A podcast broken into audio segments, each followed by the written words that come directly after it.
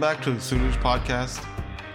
The previous chapter ended with Bidhi telling Guru Hargobind how he had secured the south side of Kartarpur, pushing back the Turk forces that were making an advance and killing Khoja Anwar, one of the main Turk commanders. So, chapter 24 now begins describing Guru Hargobind in battle on the west side of Kartarpur. Guru Hargobind is shooting off arrows here at the Turks, rifles are sounding off, and the bullets are hitting the warriors. Some are falling down in great pain, the blood is flowing now on the battlefield, warriors are falling off their horses. These horses are now roaming the battlefield without their riders. Guru Hargobind is extremely enraged here. Sending off arrows, he's not letting any Turk remain standing.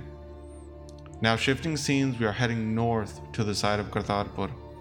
Bandit Khan here is leading the Turk forces, and he's shooting his arrows, but none of his arrows are hitting the mark. His forces are constantly getting shot down, but he's amazed that none of his arrows are hitting the Sikhs. The Turks now on the north side have lost their spirit and are not advancing. They are seeing the devastating effect that the Sikh rifle and bow fire are having on them. So now we shift scenes again to the east side of Kartarpur. Here, Qutb Khan is leading the attack against the Sikhs, and the Sikhs are commanded by the Brahmin Sikh Malik Jati. Both sides were firing their rifles and bows. The Turks were trying to advance into the city from this side, but the Sikhs were putting up a stiff resistance. These beautiful warriors were not afraid of fighting at all, even though the Sikhs now were incurring some casualties. Some were being cut down by the Turks. The warriors were now being uh, were now cutting each other up the distance has been closed, and it looked like as if the warriors were distributing meat, cutting each other up into different pieces. Some warriors' faces were being slashed. Other cowards saw this and had their faces go pale in horror, and they ran away. So across Kartarpur, on all sides, there was a horrific battle being waged, and the corpses were piling up. Guru Hargobind was shooting off arrows, just decimating the Turk forces, inspiring cowardice in all of the Turks. Many ran away because of this. He was continually just shooting off arrows like rain, requesting new uh, full quivers filled with arrows when he ran out. These arrows were viciously sharp. The arrowheads were made from Damascus wootz steel. Some of the arrowheads were wide and would go straight through the Turk soldiers and their horses the Turk forces were wondering. They were saying, you know, who is so powerful that they can shoot off these viciously wide, powerful arrows? Who is who has such a powerful bow that they can achieve this? Is there anybody in the world that's powerful to do this? One arrow is taking up to 20 people out, and thousands have died due to this barrage of arrows. So the Turk soldiers were now cowering, seeing the damage done from the arrows coming from Kartarpur. The Turks would then reposition themselves to areas where there wasn't any uh, bow and arrow fire, but would quickly be met again with arrow fire after the Sikhs repositioned. They were now beginning to regret their attack on Kartarpur, thinking that, you know, why did we mount and mobilize against Kartarpur? Sikhs were shooting off ma- vast amounts of matchlock rifle fire as well. It was just raining bullets. They would then reload by pouring in gunpowder into their barrel stuffing their bullets, often two at a time, into the barrel before using their match to ignite the gun to fire off the rifle again. So many Turks now were dying from this rifle fire. It was as if Kartarpur itself was a forest fire, and the Turks were moths, all intoxicated from seeing the fire. They would fly into it and burn themselves to death. All around the sides of Kartarpur, there was a war happening, and wherever the Turks were making advances, Bidhi Chand and Guru Hargobind would go there and attack to repel the Turks, shooting off their arrows. The smoke from the rifle fire was creating clouds of smoke in the air, and the flash from the rifle appeared like lightning shining through the clouds. The entire city was now filled with this dust and smoke, and the Turks were having a difficult time because of this. Vultures were now flying down to eat the dead bodies, which were piling up. Dogs and jackals were also coming in in hordes to the battlefield to satisfy themselves with the rotting meat. Joginis were drinking the blood of the warriors, while the battle drums and bells were sounding off in the battlefield. Many corpses were piling up now, and it appeared like a second wall had been formed around Kartarpur. The piling up the corpses were like a mountain, and the blood flowing from the pile were like rivers streaming down the mountain. There were so many dead bodies, there was just hands cut off, limbs cut off, heads separated from torsos, uh, dead horses on the ground as well. The heads appeared like big, big boulders on a mountain. The limbs appear like branches and fall from fallen trees on this mountain of corpses. The tails and the hair of the horses look like grass on this mountain of corpses. Everybody looking at this horrific sight was in shock, and they couldn't fathom how so many of their soldiers were dying against such few amount of Sikhs. They were wrapped up in this thought about what happened and couldn't say anything. They were now unable to press forward, and many of them had lost their spirit. They were standing far away from Kartarpur now, in terrible anxiety about how to approach the city. Kale Khan, the main general of the Turks, was shocked at this, that his troops were not pressing forward. You know, how they were afraid and they were not fighting with any vigor anymore. So now Khan was thinking that, you know, we have suffered a great loss here in the amount of troops. We should reorganize and bring everybody together and attack all at once, all in one spot, rather than spread out across the city. He was thinking we will press in and attack viciously from one side. We either need to make Guru Hargobind retreat, die in the battle, or we should capture him. So the order went out to all the Turks to reorganize under the command of Kale Khan and fight from one direction. So all the troops now then repositioned to where Kale Khan was. This was on the west side of the city of Kartarpur.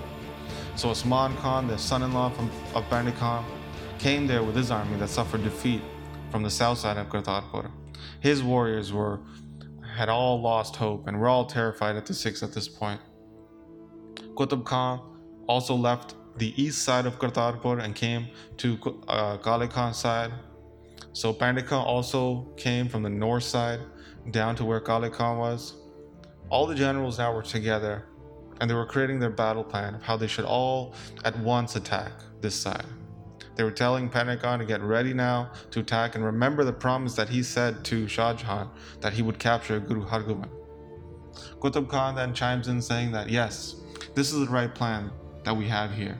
Now we shouldn't wait any longer and we should attack with all our forces at once to kill or capture Guru Hargobind. Painda Khan then replies arrogantly saying, I've seen that Guru Har Hargobind is staying far away from us. But I'll press in, and I'll close the distance. I will capture Guru Har Hargobind. Just provide some support and pressure so that his army cannot stop me from closing the distance against him. Protect me from his troops, and I will go in. Osman Khan heard this and said, I'll provide the cover fire with arrows against the Sikh forces so that you can go in. Don't wait any longer now. So we'll prevent the Sikh forces from attacking you, and you jump in. In this way, this idiot and all of these idiots, the commanders, were making this scheme. But it was as if death was enticing them to their end. The battle drums were now sounding off, and they were preparing their attack. Baba Gurditta was there in the battle as well, sending off his arrows, killing countless Turks. Baba Gurditta was shooting his arrows with such force that the arrows were going straight through the enemies into the ground. He was on horseback, riding within the gate, within the city, providing support wherever needed. The Sikh forces would be inspired when seeing Baba Gurditta. In seeing that he was providing support on their side, they would fight with even more passion, sending the Turk forces running. Surajmal and Tegh Bahadur now have joined the fight as well. On horseback, they were also roaming within the city's walls, providing support in the battle wherever they could. The wives of Guru Hargobind tried to stop the young ones, Surajmal and Tegh Bahadur, from joining the battle, but they couldn't stop them. Mata Nanaki and Mata Marwahi, the wives of Guru Hargobind, with their nieces, have now climbed on the roof of their residence to watch the battle. They saw the massive army of the Turks and the horrors of war, how countless warriors and horses were dying in the battlefield, they were looking and watching Guru Hargobind roaming in the battlefield, waging war. They were terrified seeing this.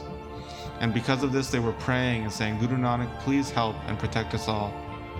the women were thinking of their sons, hoping to send their servants to tell them to stop fighting in the battle. The kids, Surajmal and Tegh Bahadur, would not listen, and they would say, We are weapon bearers, Shasartaris. We are warriors, we are Kshatris who are not afraid.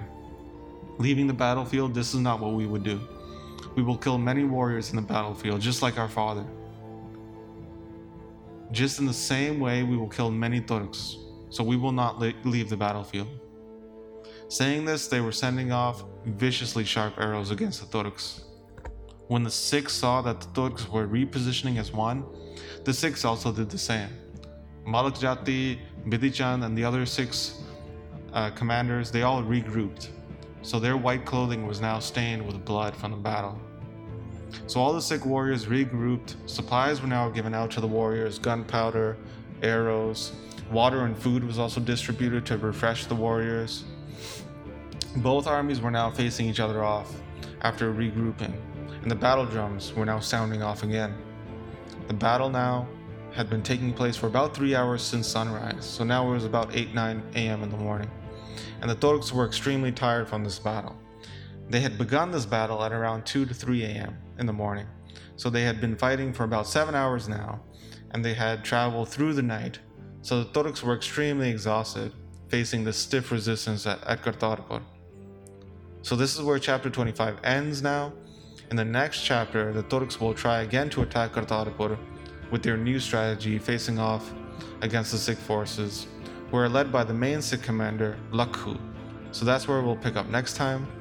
But as always, we would like to thank those who have been supporting the podcast through the Mangalacharan Patreon page.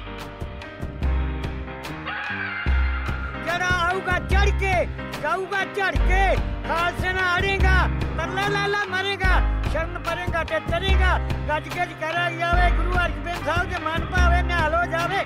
Sat Sri Akal.